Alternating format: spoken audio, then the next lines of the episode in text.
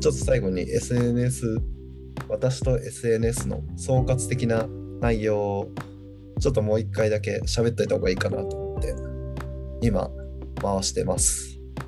ということなんですけど辻さんがいまだに一回もインスタグラムを更新していないっていう、1週間経って。っていう問題ね。うん、そうね。そうですよね。いや、ほんとね。感じてはいるんですけどね。これはできないってことなのかそれとももう一回改めてここで宣言をしてうん。いや、毎日は無理ですね、とりあえず。ちょっとシステムをこう構築しないとっていう言い訳っぽい感じなんですけど。それ始めないやつが言うセリフだな それ要はそれ要は整ってからっていう話でしょシステムをシステムを構築するってさ整ってからやろうとしてるな。そうですよね。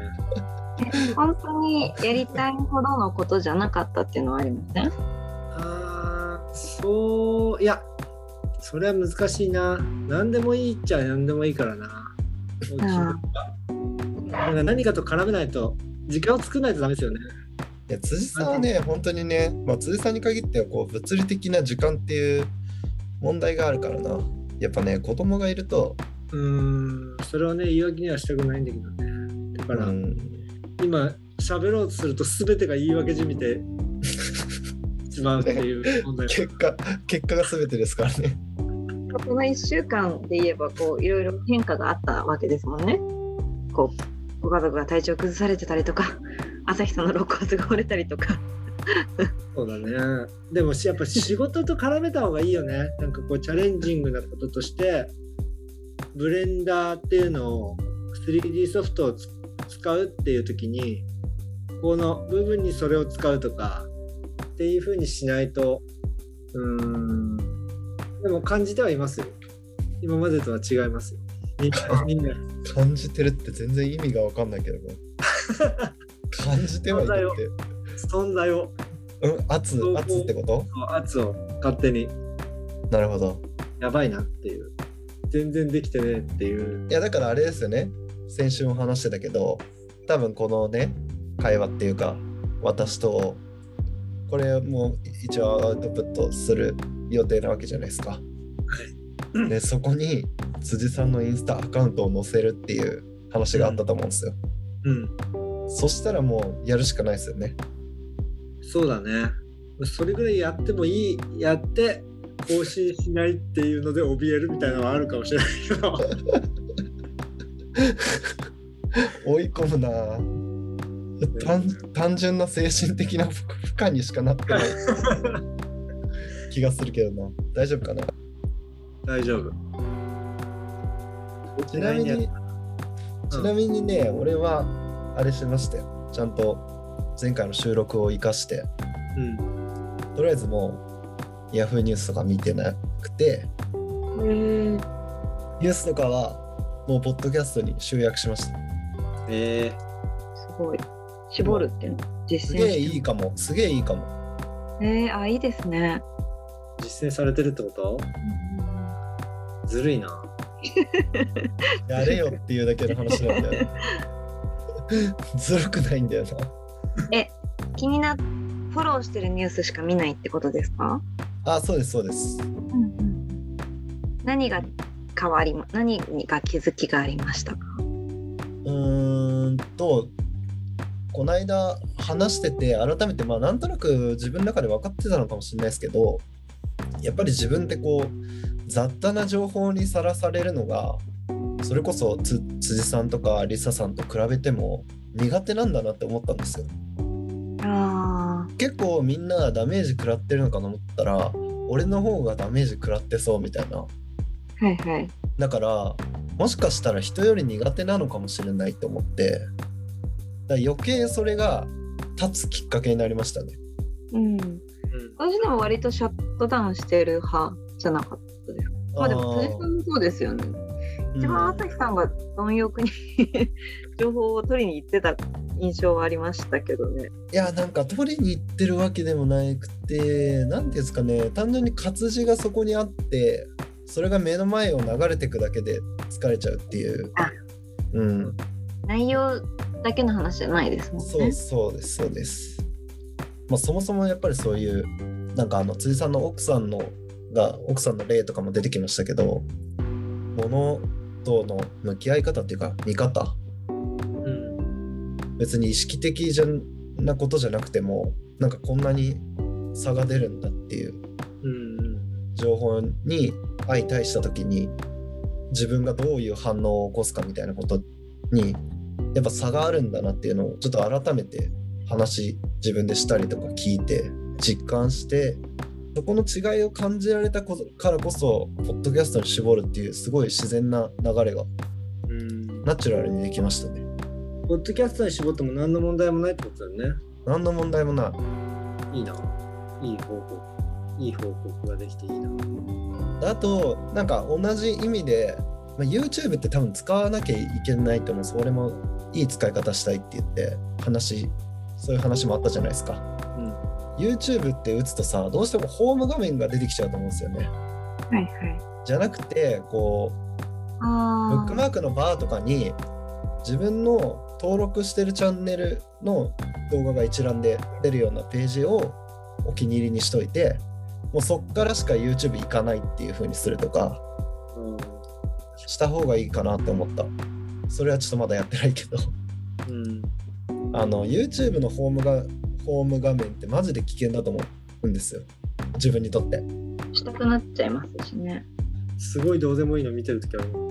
そうそうそうそうだから基本的にはもう登録してるチャンネルが更新した動画だけを見るみたいなうん。だからあれですよねポッドキャストと一緒ですよね要はうん。もう YouTube の UI に抗うっていううんうんうんうん。でもそれはすごいいい、いいことかも。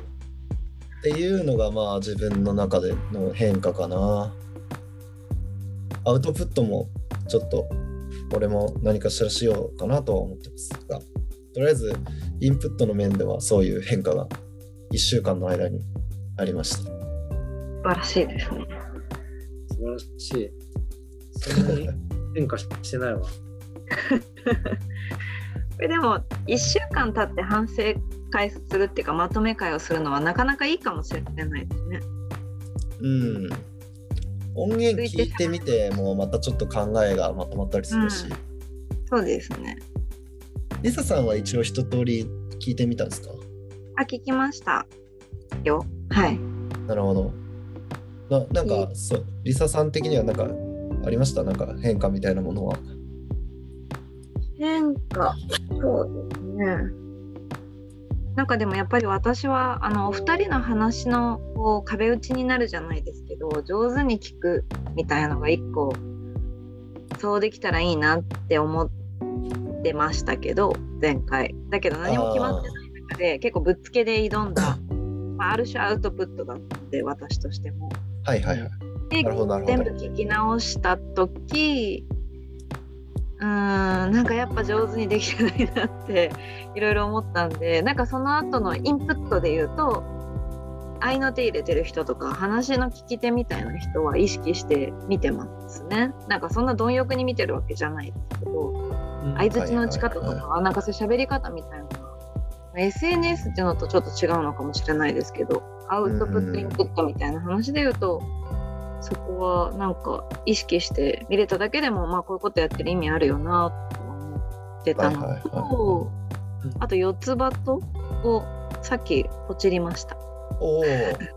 これややるなら続けるなら読まなきゃと思って あんま関係なさそうだけど。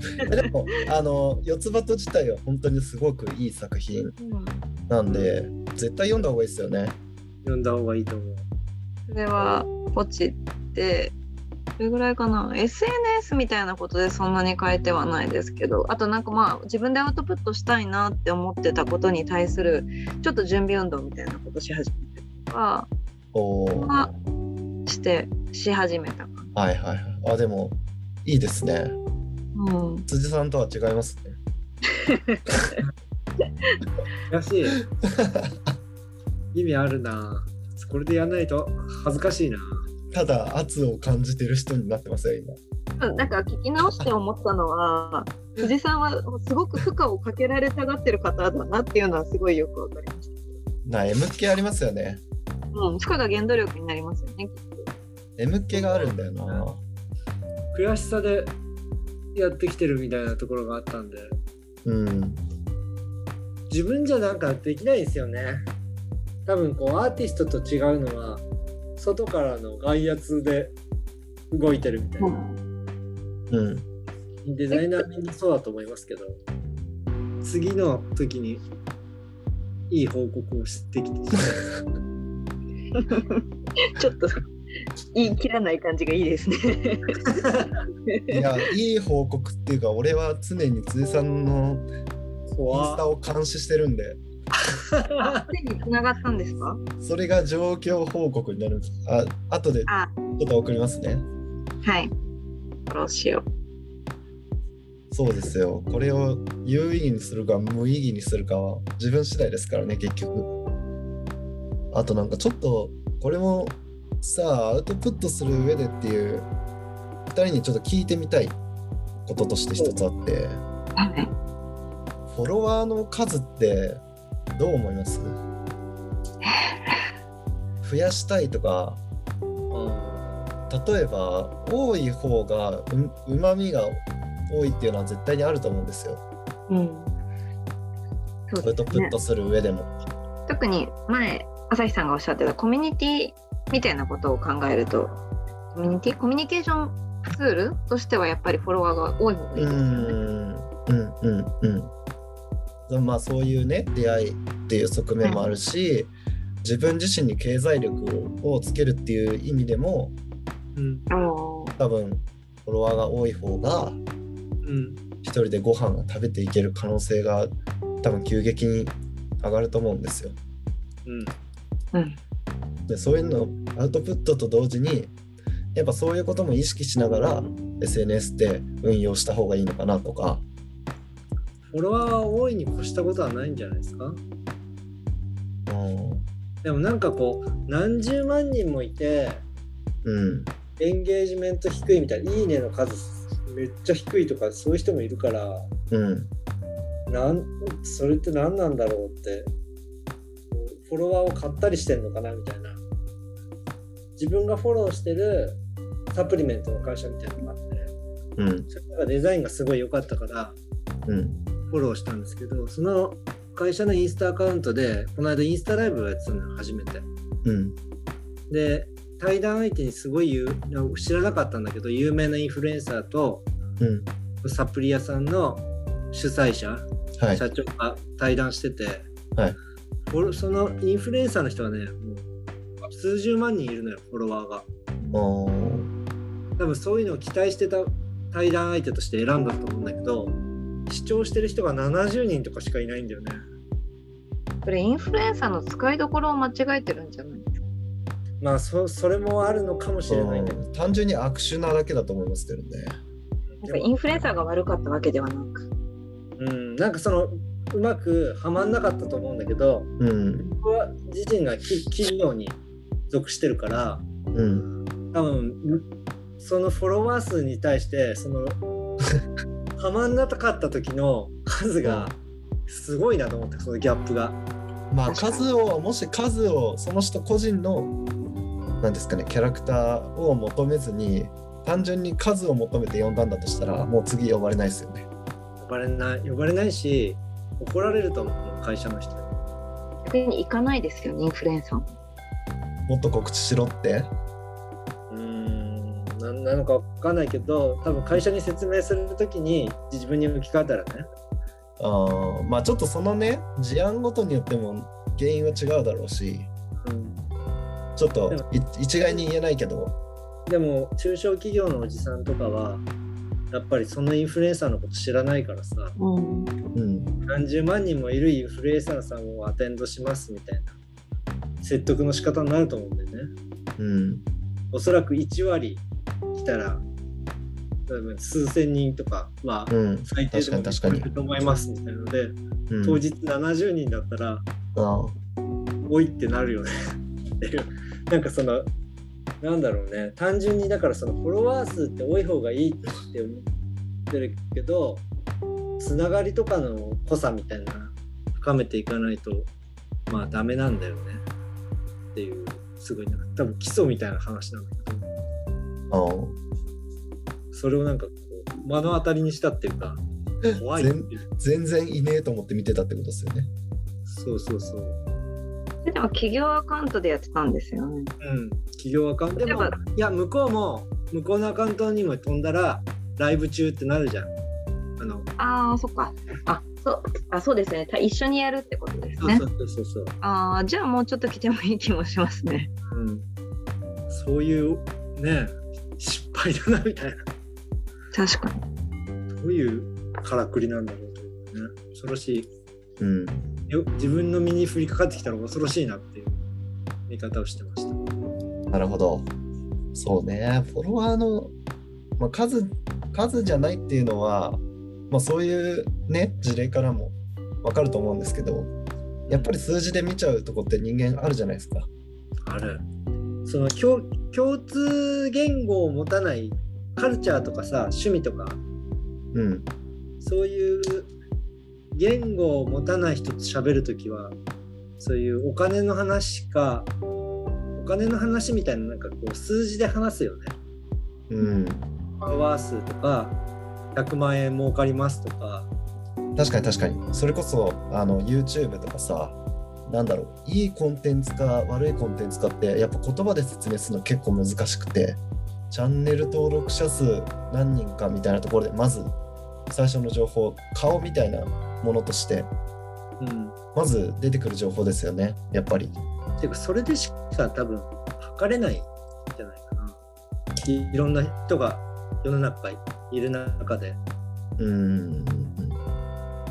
いいデザインいいコピーとかって人によって違うじゃないですかうん。多分業界内ではあるんでしょうけどいや、だってそれで言うと、今で言うとさ、暴露系 YouTuber の方とかすごいんですよね、チャンネル登録者数が。まあみたいねうん。ああいうのとかもさ自分は見たんだけど見たんだ。だなんか見てる時間が無駄だなっていうそのそもそもその芸能ネタとかにその興味ないのに見ちゃう、ん。あそうなんだみたいなどうんうんっちでもいいわっていう感じなんだけど見ちゃうみたいななんかそれは YouTube のさっきのフォームの話と同じだと思うけどうん。なんかインフルエンサーになりたいわけじゃないので、うん。あまりフォロワー数はもちろんなんかビジネスで SNS を活用しようという思う上では大いに越したことはうんチャンスが増えるので、はいはい。越したことはないけど別にインフルエンサーが目的じゃないから多くなくても別にどってことないって気がしますけどね。何を目的とするかですよね。なんか自分が世に広く知れ渡るために SNS を活用してやろうだったら絶対に多い方が間違いなくいいわけで、うんうんとは思いますけどなんか必ずしもそうじゃなければ例えばなんかうんこの間の話で言うと SNS を発信をすることで何か自分が得るものがあればとかいう目的だったらうんはい別。に対して見られる人が多くなくてもいいわけですし、うん。まあって考えるとあんま私は今の自分のステージではどうでもいいっちゃどうでもいいなって思っちゃいますけどね。うんうんうんうん。なるほど。やっぱあれですよね、こう、それこそフォロワーを増やすための努力で、向いてる人と向いてない人がいると思うんですよ。多分俺、それ多分やろうと思ってもできないんですよね。ああの、それって多分まだアウトプットするとはまた別の努力が生じると思うんですよ。あの、本当に増やそうとしたら。ー自分広報ですよね。うん、しこうやっぱり受けやすいものを作んなきゃいけないとか、拡散されやすいものを作んなきゃいけないとか、そうですよね。うんまあ、難しいねそれもあの見方によっては言い訳だし難しい作品作ってんのかお金を稼ぐ、本当にお金稼ぐものとして作るっていう側面もあるからうんうんそこは両方バランス取ってやんなきゃいけないと思うんだけどなかなかねできないですよねっていう。うんまとめになってななってますよね。うんまあ、振り返ってみてですよね。何か他にもあれば。いや、でも有意義でしたね。なんか、いろんな話。アウトプット、インプットの、なんか、の話とかになるとあんまり思ってなかったんで、うん面、白いですけどね。そうですね。まあ改めてこう SNS を SNS っていう結構ざっくりしたテーマに置いたけど結局こうインプットとアウトプットで分解してなんかそれぞれに課題設定ができたっていうのはうんうんいいかな。そうですね。うん、なんか全然あの俺自身でもインプットとアウトプットそれぞれで多分全然こうなんだろうアプローチが違うしうんうん。もう真逆っていうかインプットは極力減らして極力アウトプットは増やしていきたいみたいなむしろこう同じ SNS っていう枠組みの中でも真逆の動きを今自分の中に落とし込もうとしてるから。うん。確かに、しっかり私とができた感じがしますね。うん。まあなんとなく分かってたとは思うんだけどこう言語化してね見るとよりくっきりししたっていう。そうですね。それが大事ですね。鈴さんも抱負をもう一発かましといた方がいいんじゃないですか鈴さんが考えてすぎて口数が少ない。これ音声メディアじゃ伝わらない顔されてますよ。神妙なね神妙な面持ちをしてるそうだね。ちょっとその時間の使い方だね。そうね、俺はね、ちょっと前からずっとね、辻さんはもうちょっと時間を作ってほしいってね、こう、話すたびに言ってますよね。うん。仕事をね、結構受けてるんですよ、辻さんはね。あ、そうなんですね。うん。そっか。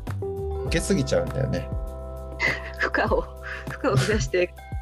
そうですね。だからね、やなんかずっと今まで断ったことがなかったんですけど、最近はちょっと断ったりとか、だからそうですよね。なんか断らないっていうのもすげえ大切なことだと思うんですけど、なんかこういう活動とか、もしそれこそ SNS でアウトプットするってなると、結構両立が厳しくなってきますよね。子供もいるしさ。うん。そうなんですよね。だから自分のこうやりたいこととか、そういうことが選択できるような時間の使い方ができたらいいなとは思っていて、うん、すごい時間は有限ですよね。うん、ね本当に。当たり前のことなんですけど、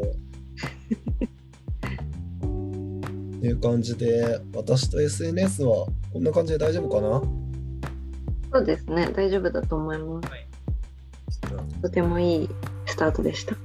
じゃあこの収録自体は一回切ろうかな。はい。ありがとうございました。また次回よろしくお願いします。お願いします。はーい。